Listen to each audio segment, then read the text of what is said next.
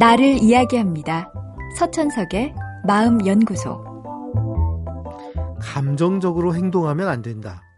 말은 쉽지만 이처럼 실천하기 어려운 말도 없습니다. 사람의 뇌에는 가장 깊은 곳에 호흡이나 심장 박동, 수면 유지 등 생명 활동과 관련이 있는 뇌가 들어 있습니다. 그 바로 위에는 식욕과 성욕 등 욕구와 관련된 뇌가 있고 그것을 둘러싸고 감정을 지배하는 뇌가 존재합니다. 사고와 이성을 관장하는 부분은 가장 바깥에 있습니다. 가장 깊숙이 있는 뇌가 가장 먼저 발생한 뇌이고 힘이 제일 셉니다. 도시의 중심부가 외곽에 비해 영향력이 크듯 뇌도 중심에 가까울수록 행동을 결정하는 힘이 훨씬 셉니다. 진화론적으로 보자면 바깥쪽의 뇌는 안쪽 뇌의 필요성을 채우기 위해 발생한 것입니다. 생존을 위해 욕구가 생긴 것이고 욕구를 만족시키기 위해 감정의 힘이 필요했고 감정으로 해결되지 않는 것을 해결하기 위해 이성적인 사고가 생긴 것이죠.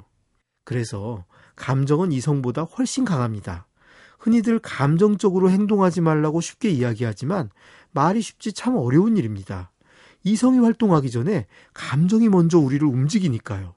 보통 이성은 감정이 훑고 지나간 뒤에 뒷수습이나 하는 경우가 많습니다. 세상의 수많은 변명과 핑계는 알고 보면 욕망과 감정이 벌인 일을 그럴듯하게 포장하기 위한 이성의 합리화 과정에 불과합니다. 그래서 극갓 감정이라고 무시하지 말고 내 감정에 신경을 써야 합니다. 감정의 지배를 받고 싶지 않을수록 오히려 감정을 더 많이 고려해야 합니다.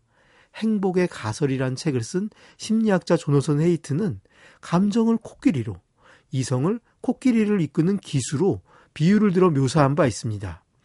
코끼리는 현실에 만족해 순한 상태에선 기수의 말을 잘 듣습니다. 그럴 때는 기수와는 비교도 할 수 없는 큰 힘을 발휘하죠. 하지만 흥분하면 기수가 할 일은 하나도 없습니다. 막으려 해봐야 오히려 다치기만 합니다. 감정 역시 마찬가지입니다. 잔잔할 때는 이성의 지시를 잘 따릅니다. 하지만 폭발적으로 감정이 올라올 때 이성이 할 수 있는 일은 전혀 없습니다. 그래서 기수가 코끼리의 상태에 신경을 쓰고 지나친 자극을 받지 않게 하려고 노력하듯이 우리는 평소에 내 감정을 잘 돌봐야 합니다.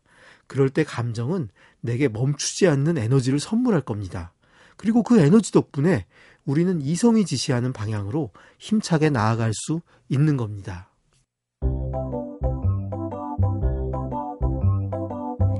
서천석의 마음연구소.